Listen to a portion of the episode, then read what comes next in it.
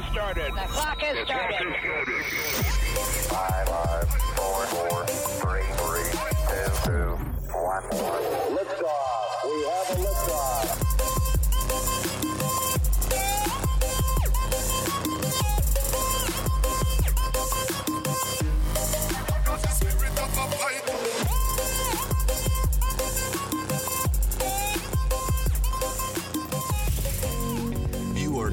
Tuned in to this week's episode of our podcast. Today we are going to interview some of the greatest and most influential minds in our field. By sharing our collective expertise, we will show you how to harness, control, and use your own skill set to achieve ultimate success and live the life you want. And now, please welcome your host.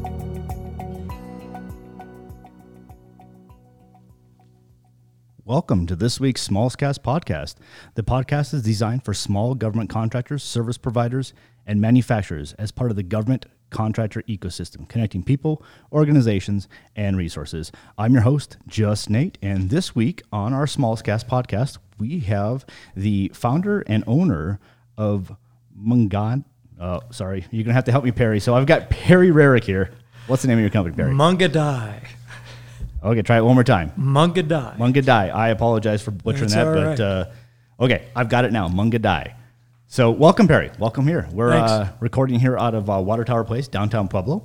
So I don't know if this is your first time downtown Pueblo or not, or are you? Where are you based? So I live in Colorado Springs. I've been to Pueblo before, but I've never been to this Water Tower Place, and I got to tell you, it's very cool. This is one of those old historic buildings that's been modernized and repurposed a bit, and it's just a very cool setting. So. And it's only about 30% done, so There's over 250,000 square feet here, and I can't wait till we see what's going to happen here in the future. So, but we're not here to talk about Water Tower Place. We are here to talk about your company. So, first of all, just give me a... 2-sentence blurb on what your company is and what they do. Yeah, so we're a marketing firm, and but maybe not in the traditional sense. So about a year and a half ago, I was working at a B2B, business-to-business media company. I had been there for about a decade, and I had a number of clients. And one of the biggest issues they had, one of the biggest challenges, was they wanted to do content marketing. They wanted to completely immersed themselves in that, but just didn't know how to do it. And I thought, talking to enough of them, I thought, well, if I started a firm, could I help you do that better? And that's what Mungadai Marketing does. Okay, so you mentioned content marketing, business-to-business media company you kind of had stated. Tell me what that is. So imagine I don't know much about media, which I don't. I'm just a dumb engineer, so tell me what that is. Well, you're not alone, not in being a dumb engineer, but in certainly not understanding the B2B world. Before I got into it, I never knew it existed. But if you think about the average business, they're dealing, it's not just a consumer world. That's what we hear most about. But businesses do business with other businesses, providing them services and products in order to be successful. And they're partnerships. They tend to be looked at as partnerships. It's a very complex world. Some of the sales processes are very long.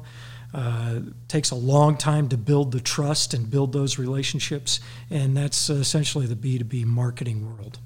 Okay, so do you focus on, does B2B focus mainly on large businesses, small businesses, or all the above? Of all sizes. Okay, yeah. So obviously everybody needs some level of marketing, right? I mean, to get your name out there, people have to know your name somehow. Exactly, and so that is what we try to do is help. It's complex. There are a lot of different types of businesses out there providing different services, and you have to be clear as to what you bring to the table. And the clearer you can be, and the more valuable you can articulate that. You're going to attract the right types of customers and partnerships.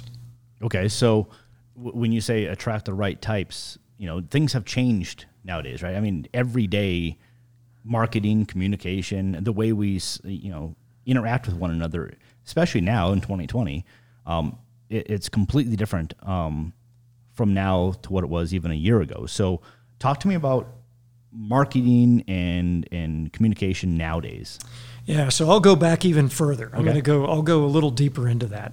So, in the 1970s, Alvin Toffler, in his book *The Third Wave*, described what we're experiencing right now, which is we're overwhelmed with information. We are maybe, short on insights, really high on all the information we're just getting bombarded with. That is kind of the world we live in. Add to that is our workforce is becoming more knowledge-based versus, if you think about the information age versus the industrial age. The industrial age, valued processes, efficiency, people doing very specific things, redundancy. The information age values trust, reasoning, people who can work independently, initiative. And so when you couple that type of workforce with all of the technology and all the information that we're bombarded with, that workforce has become very savvy. Well, that workforce is also our customers. Those are the people who are going to buy our services and products. So engaging that person in a way so that they're attracted and interested in what you have to offer is not the same old Mad Men type scenario, if you're familiar with the Netflix series. Yeah. So, so a couple things. I'm going to unpack a couple things here. So I'm not young. I'm not old. So you mentioned Albert Toffler's book back in the 70s. So that was a little before my time, but I will say I'm also, I'm not a millennial or anything like that. But, I remember when you say there's so much data nowadays, right? I mean, I remember in high school, I graduated high school in 1997, and I remember looking at a magazine. Now, people don't even know magazines are nowadays, right? But they were selling a computer with a 10 gigabyte hard drive. And I remember to this day having a conversation with one of my professors about what in the world would anybody need a 10 gig hard drive for? You could fit the entire internet on that. Now in 1997, you probably could have, right? Now I can't fit, 500 pictures of my children on a 10 gig hard drive at my full quality of photos. So just how to keep up with that. That's my biggest problem, right? I mean, you talk about industrial age. So as we mentioned before, I'm a classically trained engineer as my undergrad, and I'm very big on processes, Kaizen theory, constant improvement to those processes. I'm not the old school saying we have a process and we're going to do this because it's the way we've always done it. I'm all about making changes, right? If it's not working out today, change it, right, to something that is going to work out. So how do you do that now in the marketing information age? Because you talked about information age, trust is very important. Every morning I get up, I have a cup of coffee, and I watch 5 or 6 different. I literally go to YouTube, type in, or I see what's trending, and then I'll look at 5 or 6 different news sources just to see, if somebody's talking what they're talking about. My problem I've got with that is there's no trust at all. I don't trust anybody anymore. Literally. I mean, back in the 80s growing up, you turn on one of the 5 stations you got, and it didn't matter which news station it was reported the same story. Now they're at 180-degree opposites. So kind of talk to me about that. How do you trust anybody, and how do you trust in the marketing side? Yeah, that's a great question. You mentioned that computer. We're carrying those around in our pockets now. Everybody has access to whatever they want, whenever they want it.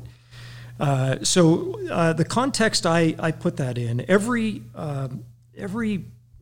business leader, every marketer has a targeted buyer in mind, okay? And that buyer goes through a journey. That's what I call it. I'm not alone when I describe that. The buyer is in charge of that journey. He drives it, or she drives it. 60 to 70% of that journey is complete before the buyer ever reveals themselves to the seller. So we're all being shopped Sure. Okay. Which is getting at that trust issue. So if you think about how we go about buying a car, very common. You know, we're coming onto that automobile lot much more informed than we were 30 or 40 years ago. More informed than the seller is. The seller doesn't like that. Right? No, they don't. I actually have fun with them usually. Because if you're going to earn my business for a $50,000 vehicle, right. If you lie to me one time, I'm going to go to your neighbor and buy the car from them, right? Right. That's the way it works. So every buyer's journey is the same. There's 60 to 70% of that journey being completed before they ever reveal themselves to the seller. So the early buyer's journey is kind of what we were talking about a little bit ago. You were describing, boy, I like to do the research. I like to learn as much as I can about whatever I'm going to pursue. And I'm going to do it now with all these digital, with all the digital platforms are available to us. We can do that without letting anybody know who we are. So we're investigating people, we're researching, we're gathering all that information. The other thing, I'm very intentional when I use the word journey. It's not a process. A process is more defined. We know where the end is going to be. A journey is, we're going to go at different speeds at different times. We're going to make wrong turns. We're going to get lost, okay? Especially in the early stages, because if you think of the average business owner, and I'm thinking of that business-to-business relationship, that average business owner is always trying to figure out, how can I be better? How can my operations run more smoothly? What are the market availabilities to me? Where should I be guiding my business? And so they're always in that information gathering space. So as a seller, you could be in that space with them and helping them. So when they make a wrong turn, you could be there to get them back on track with the content you're providing them. If they get lost, you can help them out a little bit with the content, but gear that early content towards whatever their needs are. Okay. So kind of walk me through the process. So you say it's a journey, which, by the way, I absolutely love that terminology, right? One of my favorite sayings, it's not about the destination, it's about the journey, right? My wife and I have differing opinions sometimes when we go on vacation.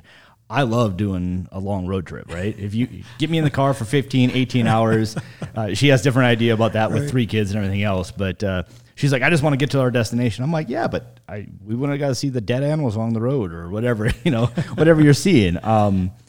So I love that statement, and I love the way you use that word journey as opposed to process, because processes are really driven for repeatability. And in your field is specifically marketing, content, it's going to be a different journey for every single person. It's going to be different every single time. Now, the background and the platforms that you use might be the same. There's only so many platforms out there right now, unless you constantly invent a new one for every single person, but we all know that doesn't work that way. So kind of walk me through that process if I'm a small business, like one of our listeners out there, and is in the need for somebody to help them out with their marketing, right? Get their product to market. Or matter of fact, I can think of very specific people here in the building that we're currently in the middle of trying to get a brand new product to market. So in that case, what should they do? I mean, Walk us through that process. Yeah, so people I work with generally get tired of me saying the buyer's journey. I'm always referring to the buyer's journey. Where's the buyer at? So, if you think about, you were talking about trust earlier, and if you really engage that buyer throughout their journey, including that key 60 to 70%, you're going to build trust, and you're going to increase the opportunities to actually close business with them. So in that early buyer's journey, they're just looking to learn something, to become better. How do I make my business better? They typically begin with a problem. They may recognize that they have a problem.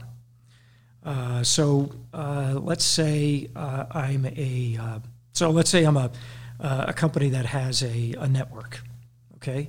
And somebody in my company said, I think I was hacked, okay? So you go, okay, tell me a little bit about the hacking. Well, I'm starting to get emails from myself. My friends are telling me they're getting emails from me. That sounds a little alarming. Well, that sounds like a problem. Let me go online. Let me start doing some research to figure out, how could I solve that problem? That's at the very beginning of the buyer's journey. So if you were somebody who is who can solve that problem for them, let's say you are you're able to put up some firewalls, you have some advanced programs to be able to detect those types of intrusions without the intruder being notified and identify who they are, protect yourself. So you probably want to write some articles about that problem, general ways to solve that problem without being too overly promotional. Because if you can provide that advice, give some guidance to that person who's recognized a problem, now you're starting to build a trusting relationship with that person. Okay. I would also add that a lot of the digital platforms that you mentioned before, the various places that we can place content to try to attract, and I'm very intentional about saying attract. If you're chasing customers, you're flip it around. I would encourage people to flip it around. You want to attract the right customers. So on those digital platforms, they have an incredible capability on determining who's engaging with your content, when, and you can connect a lot of dots and learn about your customers, your prospects, and why they're coming to you. Okay, so on that note, I'm going to end this just for a quick commercial break here. But if you build it, they will come. So stick with us. Just in a couple more minutes, we'll be right back with you guys. We're going to talk with Perry and continue on the buyer's journey.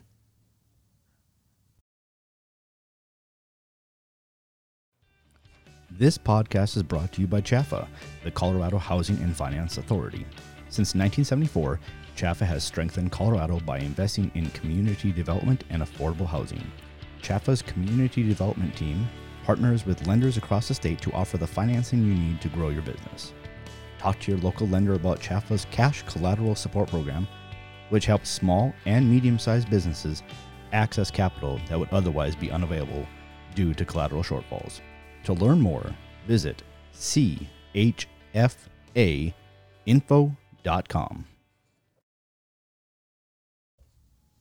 Okay, welcome back to this week's Smalls Cat podcast. This week we've got Perry Rearick with us, the founder and owner of Mungadai Marketing. Hey, I got it right this time. Yay! So anyway, before we left for break there, we were talking about the buyer's journey. And I think, Perry, you were walking us through that journey. We just started with the early part of the journey, trying to find the buyer's problem. So I'm going to let you pick it up from there. Go ahead, continue on your journey. Sure. Let's go back to the case study. I've got a small business, I've got a network, and I think I've got some intrusions into my network, and I'm concerned about my security. And so I'm starting to investigate that, starting with my problem. Boy, okay, I've confirmed that I have that problem. And then now I'm going to start turning to, okay, well, what are some ways I can solve that problem? Okay, so maybe I look at some technology products. I get a little confused. I'm not that's not my area of expertise. I'm getting a little overwhelmed. Well, could I reach out to some experts who could provide a service, who could come in and do this for me? So I look for that, and I'm looking for case studies. How has this problem been solved in the past? And I'm looking at explanations on how that was done. Okay, now I can meet with my team. I can say, I've confirmed we've got some intrusions. I've got some ideas. I think it's beyond our capabilities. And I'm thinking we need a service provider, a consultant to come in and help us set this straight.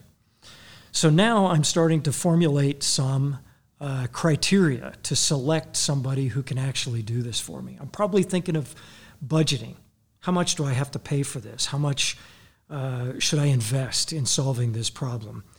And so now I'm starting to form that up. If you are the seller who's been engaged with that buyer through all of those key milestone decisions that they're making, you've just increased your opportunities to close business with them. You don't want to be the seller that comes in at the end after they've established their budget, figured out the criteria. If you're one of the product providers and this person has decided to go with a consultant service, you're not even on the table. You're True. Not even being considered. But if you're one of the consultants and you come in at that point, now you've almost become a commodity. You are in a head-to-head battle with other consultancies that this buyer believe they can do the same thing. But if you're the person that's been giving them helpful advice throughout that journey, you have an inside track. You're probably number one on their list. You know, so let's call this person. They're a good consultant. I've been reading their stuff for a month. It's been really helpful. And then let's talk to see some of these other guys too. But really, this is the person we really are interested in. So it's kind of the reason why a lot of the consultants will give you a free assessment, right? Yes. Hey, come in, talk with you, get you a free assessment. Really, what they're doing is they're coming in and they're not only giving you an assessment of whatever they're asking for, they're also assessing you now, right? They're getting their name in front of the decision makers. I've been there, right? I've been on the end of choosing a consultant, and that's exactly what I've been doing. At the same time, I'm taking notes on my side saying, okay, this guy, they said they would do this, and then I'm now comparing notes because I'm usually going to want to do more than one, right, to see who's going to usually give you the best value. And it's not always about the lowest price, and that's why I use the terminology best value, right? And to me, that's very important for that small business, more important than anything else is who's going to be the most bang for my buck. So it might cost me more over here, but they're going to give me double or whatever. So go ahead, continue on, Perry. Yeah, that's really well stated. A couple other things you're doing through that process when you get in early and you have a buyer that's engaged and you have a disposition of helping, not selling at that point. You're trying to help them. There are a couple really key features of that relationship at that time. The way you engage them with your content should be non-promotional. You shouldn't be, trying to sell them, trying to give a lot of internal language, directed towards them and pressing that journey. Let the buyer move through the journey at their pace and at their comfort level. If you do that, the trust that they have in you is growing, which you brought up earlier in our conversation. So it's a trusting relationship that comes across. And then you have to be really deliberate on when do I turn my disposition towards more of a sale? And the buyer will tell you because they'll ask you, you know what? I'm really interested in what I've been reading your content. You've really helped me understand this issue, and I think I need a consultant like you. Tell me a little bit about your consultancy. That's the trigger to go promotional. And then you can tell a little bit about the consultancy. If you do it too soon, the buyer could be pushed away. So, and none of us like to be sold. Sure. Well, and it's a put off to me too. Even if I had the cash sitting here, let's say I had $10,000 cash to do XYZ, and I might need a consultant, I might not. But until I ask for it, I might not even have done enough research to know that it's going to cost me $8,000, right? I might have been thinking it's going to cost me $800, right? So if you go in too soon, you're just going to put them off and say, and they're going to try to do it themselves, right? That's just the way it's going to be, especially for that small business. So I get what you're saying. It's kind of that fine line there. And you want to be able to give that company all your attention. And you also don't want that. You don't want them to have to go in the hole either to buy what you're selling either, right? I mean, because that's not going to give you a return business if you put them out of business. So yeah, that's really great. So looking at it from the seller's point of view, what you're describing is because not every customer is a good customer, right? For your business, and you want to make sure that they're thrilled that you're able to exceed their expectations because that's your brand. So. If you take that relationship as described through the entire buyer's journey and you build that trust, the buyer is qualifying themselves as a fit for your business. And if they are able to qualify themselves the entire way through that, they're going to be a good fit. and they're going to be happy with what you deliver to them. So that's a key point. You don't want to. If you push it too hard, there's a misalignment. Maybe the buyer's not a good fit for whatever services you're providing or products you're providing. They go away unhappy, and now it's damage to your brand. Okay, so where are we at in the buyer's journey then? So we've got to the point where they're kind of now coming to you saying, hey, maybe I need a consultant like you. Let's now talk pricing, stuff like that. And that's, you're already invested, right? You, as your firm, is already there with them along this journey. And now is where the rubber really meets the road, right? Let's say you guys come to an agreement. I'm assuming you then put something in on paper. Here's what I'm going to do for you, correct? Yeah, but I would tell you, so it's where the rubber meets the road because that's the outcome you're both seeking. They need a solution. They've determined you can provide it, and this is business for you, right? The hard work is already past us, though. That early buyer's journey is where the hard work is put in. It's difficult for people to do because there's not an immediate return on your investment. It's a different way of evaluating a relationship, a lead, a marketing lead, a sales lead, as they move through, I'll use a term, the sales funnel, right, to you. Yeah. Once they get to that point and they go, okay, can you put a proposal together for me? Or can you bid on, here's our need, can you give us a bid on that? It's anticlimactic.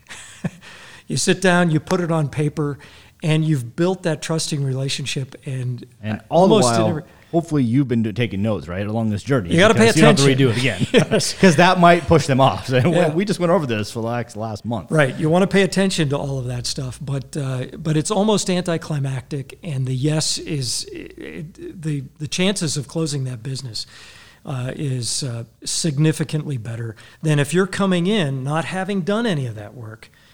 And the first time you hear from a seller is, hey, here's our need. We put some language together. We'd like you to send us a proposal on how you can solve this. Oh, okay. When do you need it by? Right. Yeah.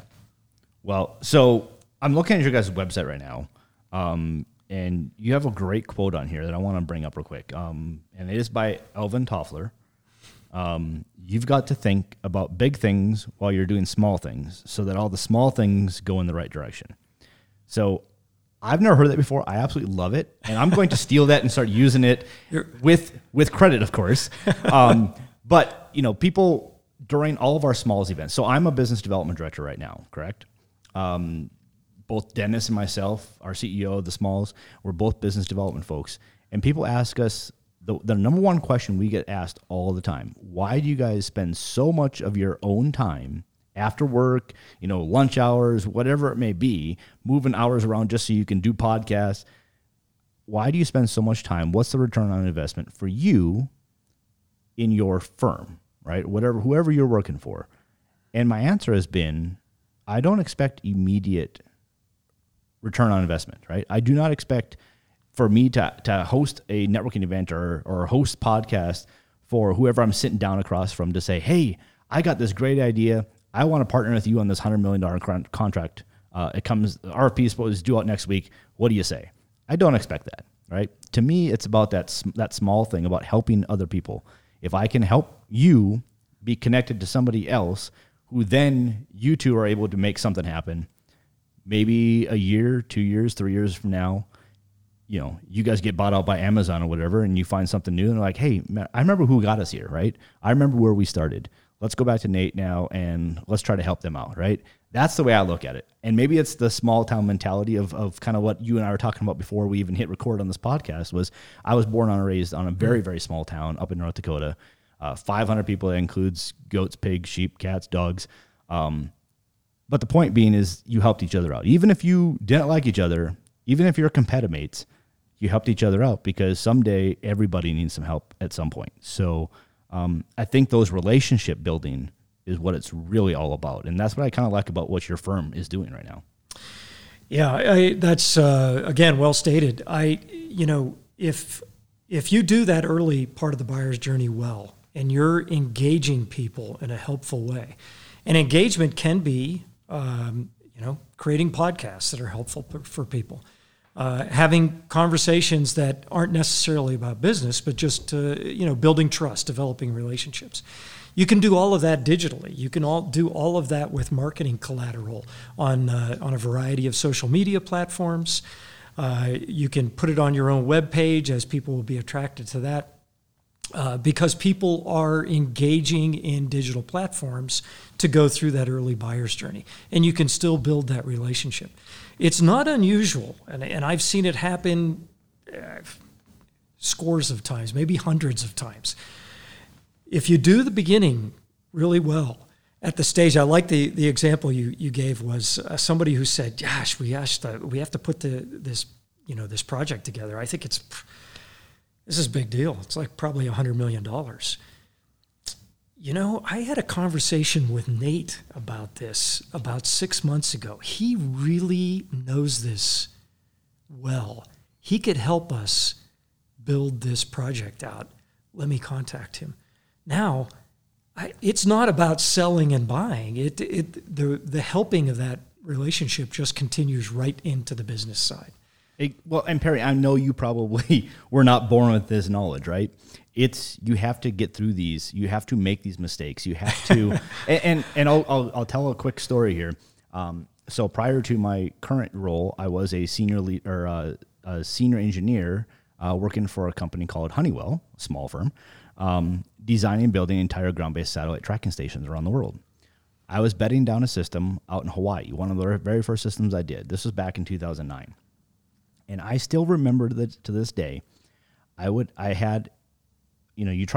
go to an island and you try to do business like you do here, right? So my mentality is I'm kind of a just go.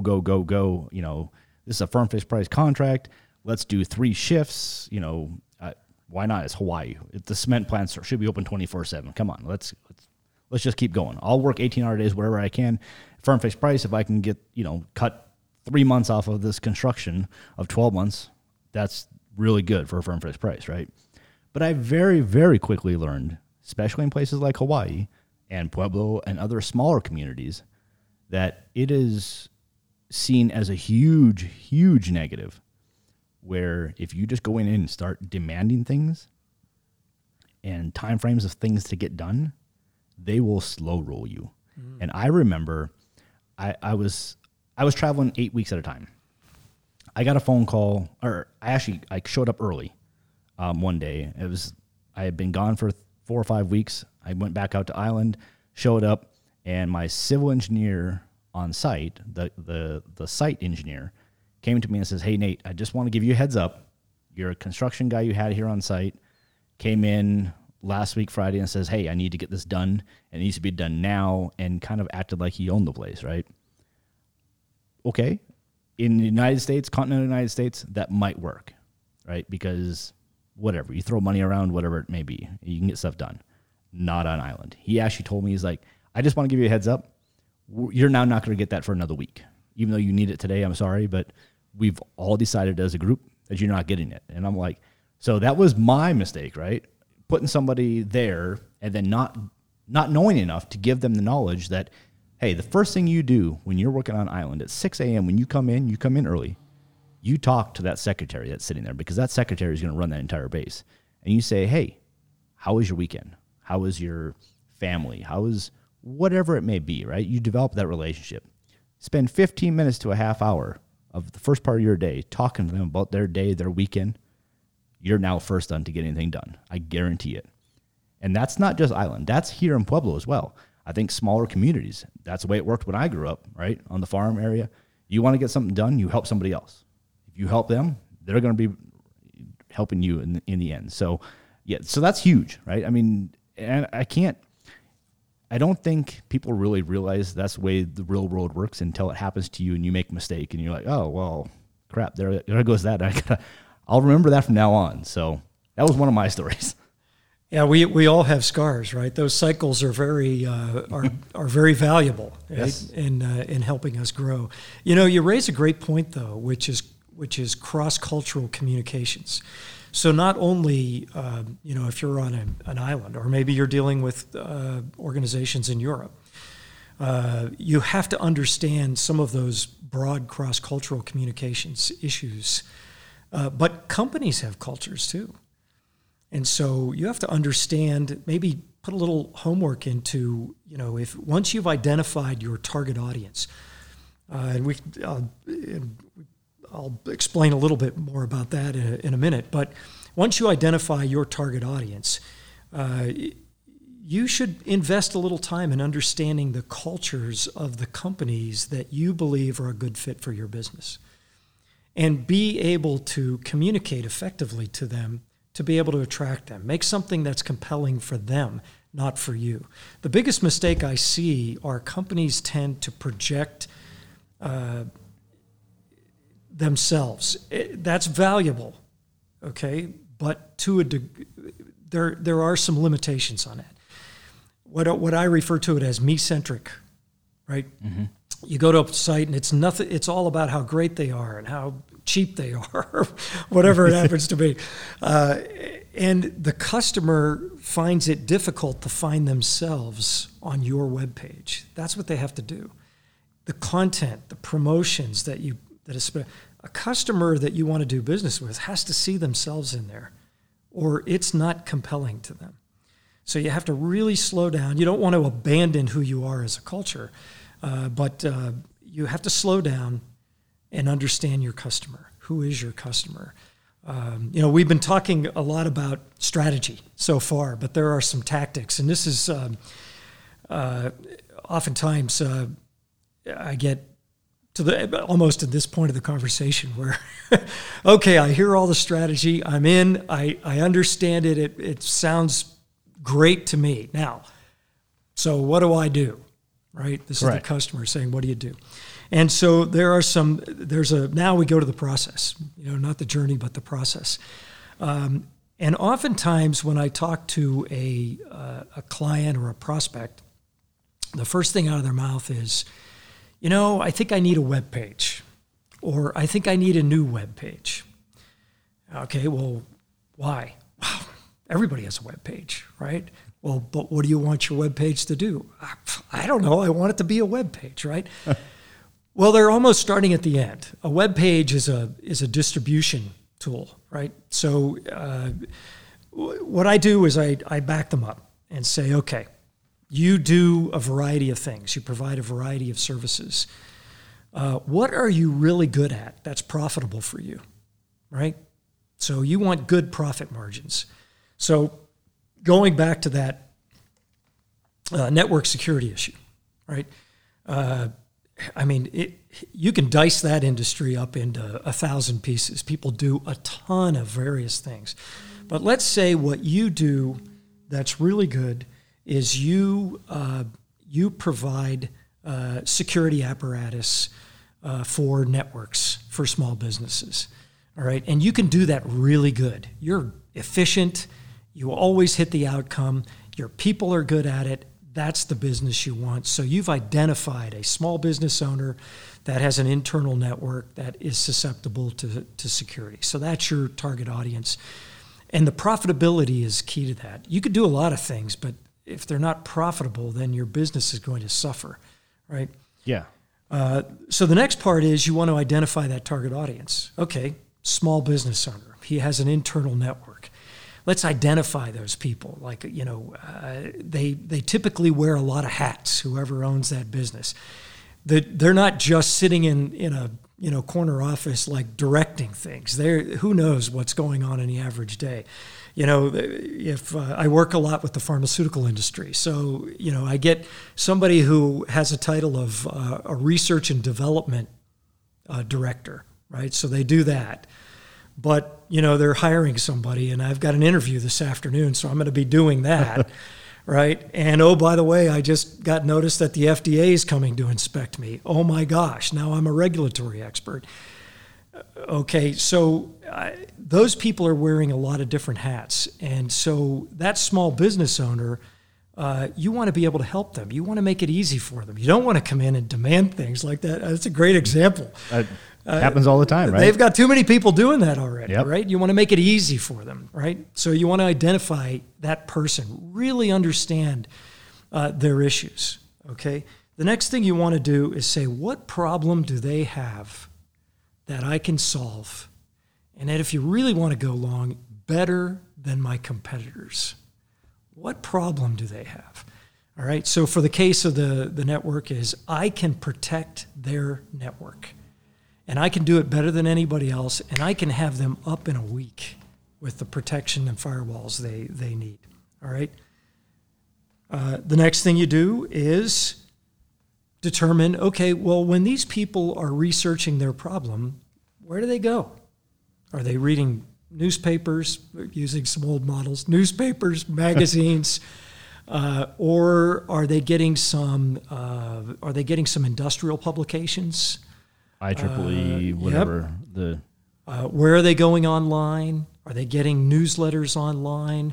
Are they, cruising one of the social media platforms looking for some help? Okay, that's where I need to be. So it's not about, I'd really love to be in that magazine. Well, is your target audience reading that magazine? If they're not, then you're just throwing money away. Exactly, right? Yeah. Very well put.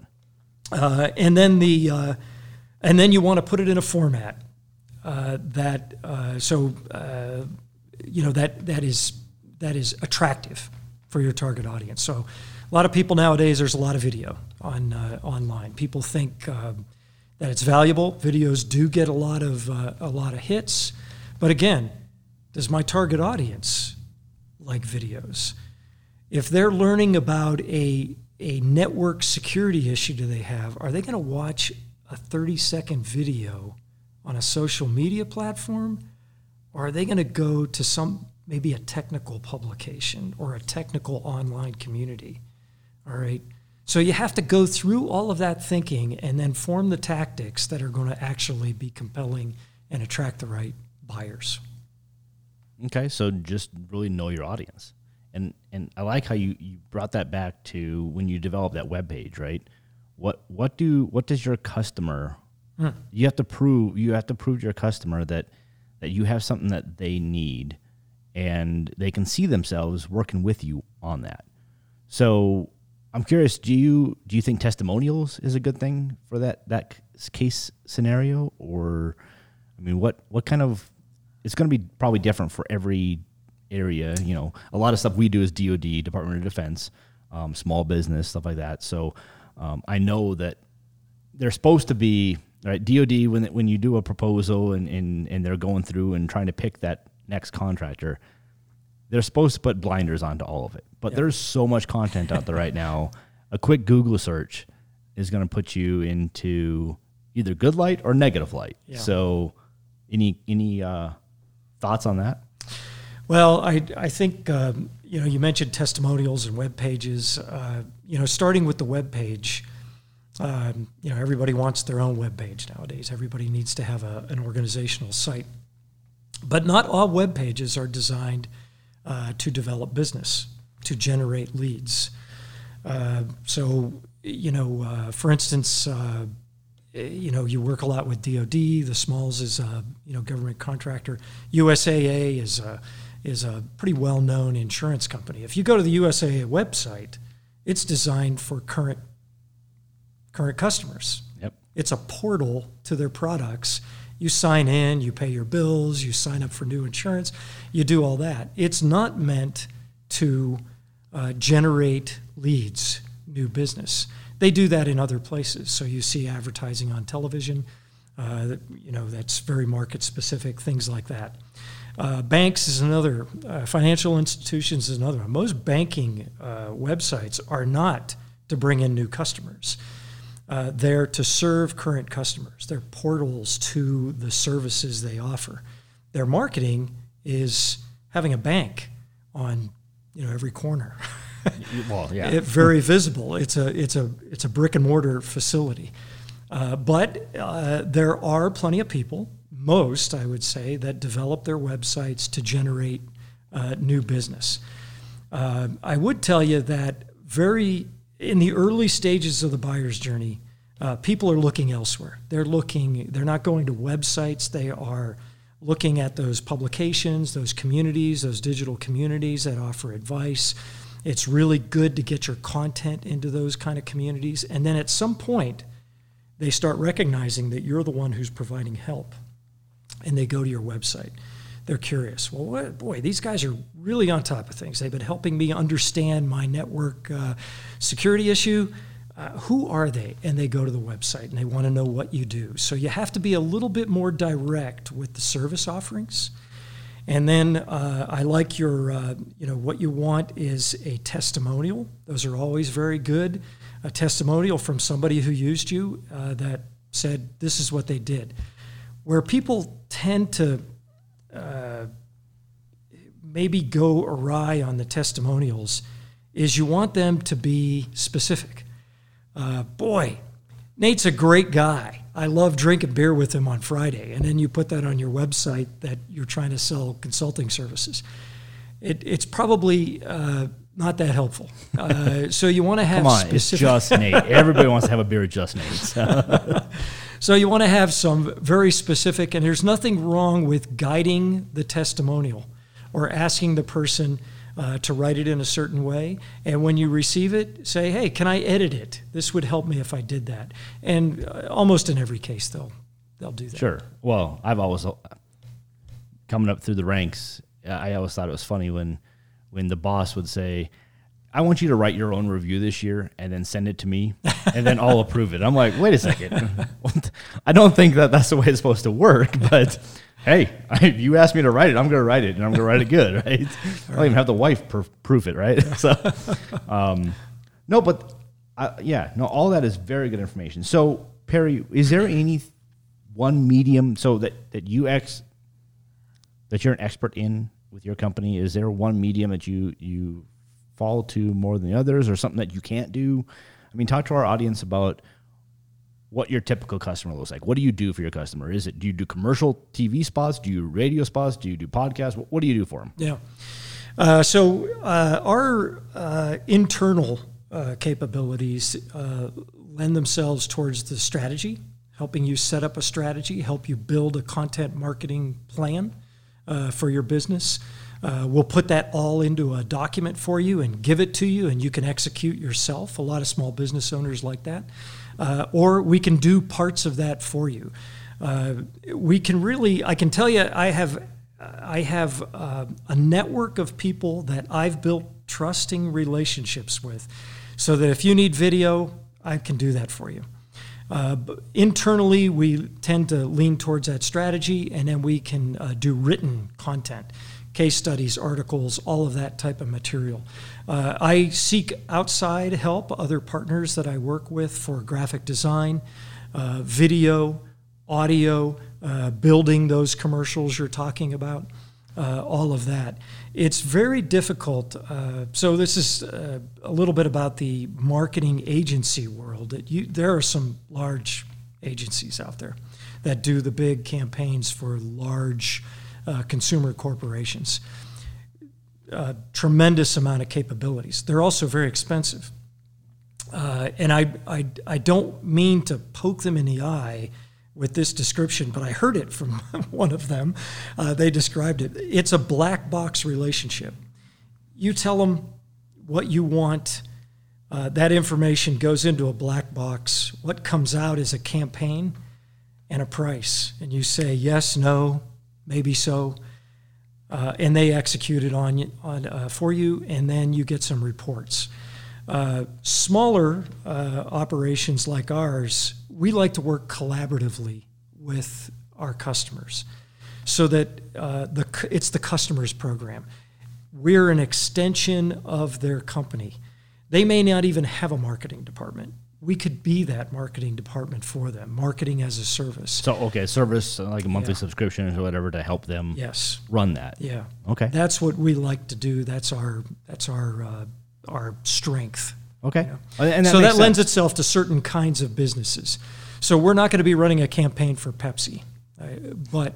but if Pepsi calls you up tomorrow because of this podcast, I'm sure you're going to have a conversation. I will take the call. Take the call, please.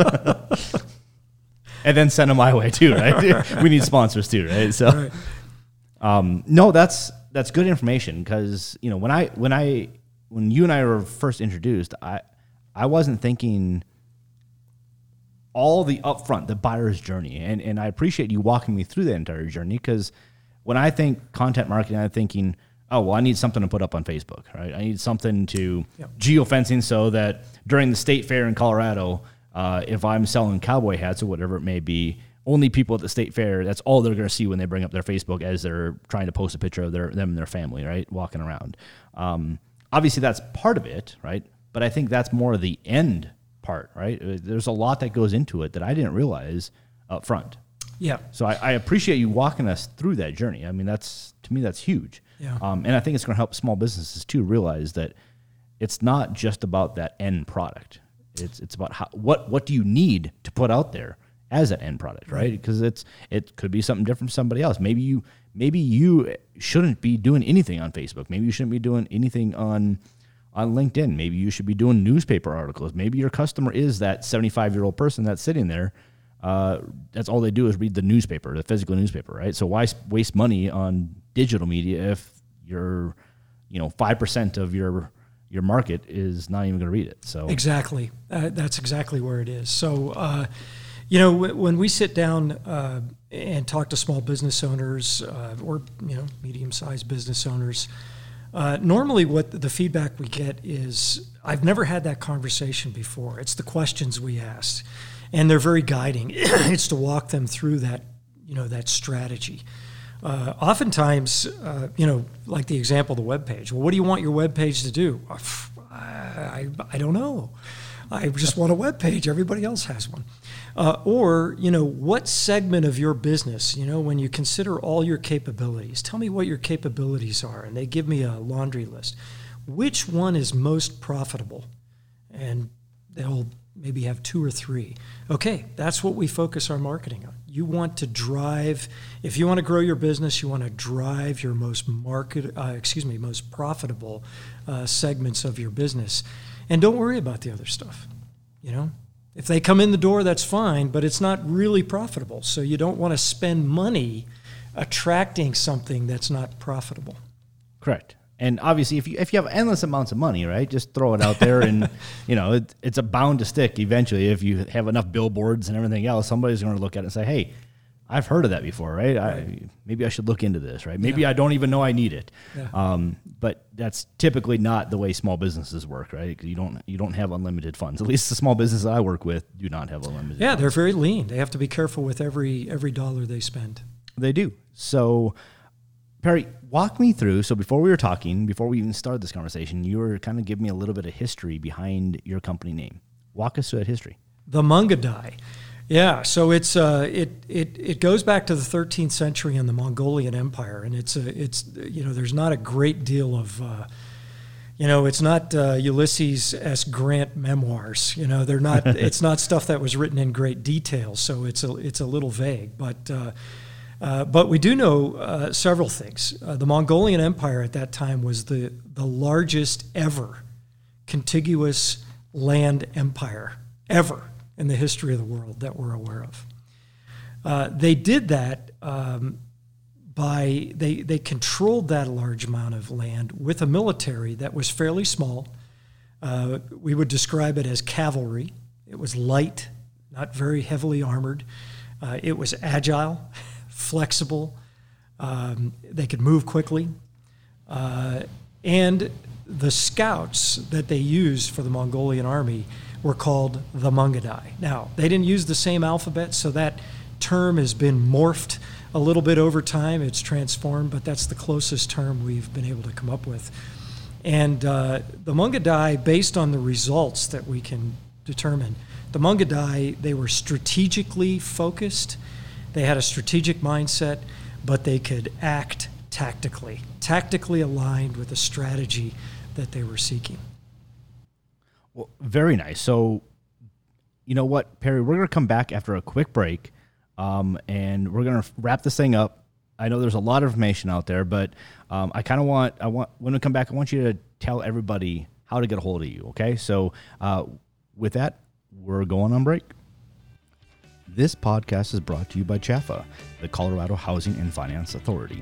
Since 1974, CHFA has strengthened Colorado by investing in community development and affordable housing. CHFA's community development team partners with lenders across the state to offer the financing you need to grow your business. Talk to your local lender about CHFA's Cash Collateral Support Program, which helps small and medium-sized businesses access capital that would otherwise be unavailable due to collateral shortfalls. To learn more, visit chfainfo.com. Okay, welcome back to the Smalls Cast podcast. With us today, we got Perry Rearick with Mungadai Marketing. And Perry, you were just about ready to tell us how people can get a hold of you. Sure. MungadaiConsulting.com is our webpage. And Mungadai is spelled... Yeah, go ahead. Try that. M-U-N-G-A-D-A-I. Mungadai. MungadaiConsulting.com. We practice what we preach. So come to the webpage. We've got a great blog tab, and it's full of content all about the things we've been talking about. Things that you can look at, help you think a little bit more about marketing and sales and communications. I've enjoyed writing that stuff, and I hope people enjoy reading it. I also love talking to small business owners. So, I love learning about small businesses and love talking to entrepreneurs. You can contact me through that website, and I'd love to talk to anybody. So, Perry, have you just kind of reminded me of something, one last question I wanted to ask you. Have you done marketing for proposals for some of the bigger DoD contractors, or just any DoD contracts? Sometimes, right? They want to say, "Hey, what have you done before?" There might be a marketing campaign behind that. Have you thought about that yet? So none of the big ones. Okay. But I have done. Most of my clients are either in the technology space, small technology companies, or consultancies. And the life sciences space. So in life sciences, it's pharmaceutical and medical device. There's a big segment of life sciences, which is very similar to the government contracting business, which is large pharmaceutical companies outsource development and manufacturing activities to other companies who specialize that. Unlike, outsourcing sometimes has a bad negative connotation. It means, it's cheaper. Actually, in the pharmaceutical industry, it's more specialized. They're looking for somebody who can do things more in a more specialized way. So large pharmaceutical companies are very much like the government, very slow-moving, big projects, a little bureaucratic in their processes, and my clients tend to be the small contractors that serve them. Okay, so they probably have to have kind of like a portfolio that they show and things like that that kind of help out whenever they go and if they're trying to sell to a big pharmaceutical company. I would assume pharmaceutical companies are going to say, "Hey, what have you done? Show us," right? Kind of. They do, but actually they do exactly what we've been talking about. So they produce a lot of content which projects certain skills and experiences they have. So drug development has become so complicated. A lot of biologics are being produced now, and it's complicated. I don't know how to describe it any such way. Well, honestly, if I'm ingesting in my body, I'm glad it's complicated. You want it to be good. I want it to be complicated and good, right? I want there to be checks and balances, but that's a whole nother story. So, Perry, is there anything else you wanted to talk to us about that we haven't hit upon yet? I think that's it. Content marketing is I would say 10 years ago, content marketing was a buzzword. Everybody wanted it. Give me some of that content marketing. And they produced a lot of what looked like articles. You've seen these probably, advertorials. Yeah. So they looked like articles, but they were just commercials. And so content marketing, as we've been discussing, is a lot deeper than that. It needs to be really compelling, valuable content that is going to attract your target audience. So, the digital age is doing this. Facebook, I think, has gotten into the content marketing market lately. Matter of fact, today, I think I just went into my Facebook setting and shut off my off-browsing history, which completely surprised me. And I got to realize That's exactly how they're content marketing to me, right? They're farming my history to these companies that, I mean, even if I go on Craigslist and search for a ATV, next thing I know, Facebook Marketplace is sending, every time I open up Facebook, it's saying, oh, things you might be interested in. I'm like, how did you know? I never looked this up on Facebook before, because they're mining that data in the background. So, yeah, it's a weird time to be living in right now, because sometimes, obviously, for businesses, content marketing is very good. Other times, you got to be careful because, right, you don't know what information is out there about yourself. Yeah, that's a great point. You know, you're talking about all the artificial intelligence and machine learning going on behind the scenes, which is able to determine, align your needs with a seller, by the way. And so it's good when it works. But if it's misaligned, we get annoyed. So it can be abused, but there's a responsibility that comes. If you're involved in that type of thing, if you're the seller and you're involved in that, and you want to do some data mining or purchase some results of data mining, there's a responsibility. And if you're connected with the right buyer, it's wonderful. Everybody's happy.